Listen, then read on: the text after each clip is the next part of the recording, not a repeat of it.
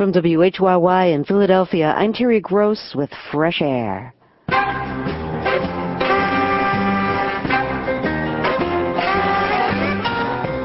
On today's Fresh Air, Matt Damon talks about his life and his movies.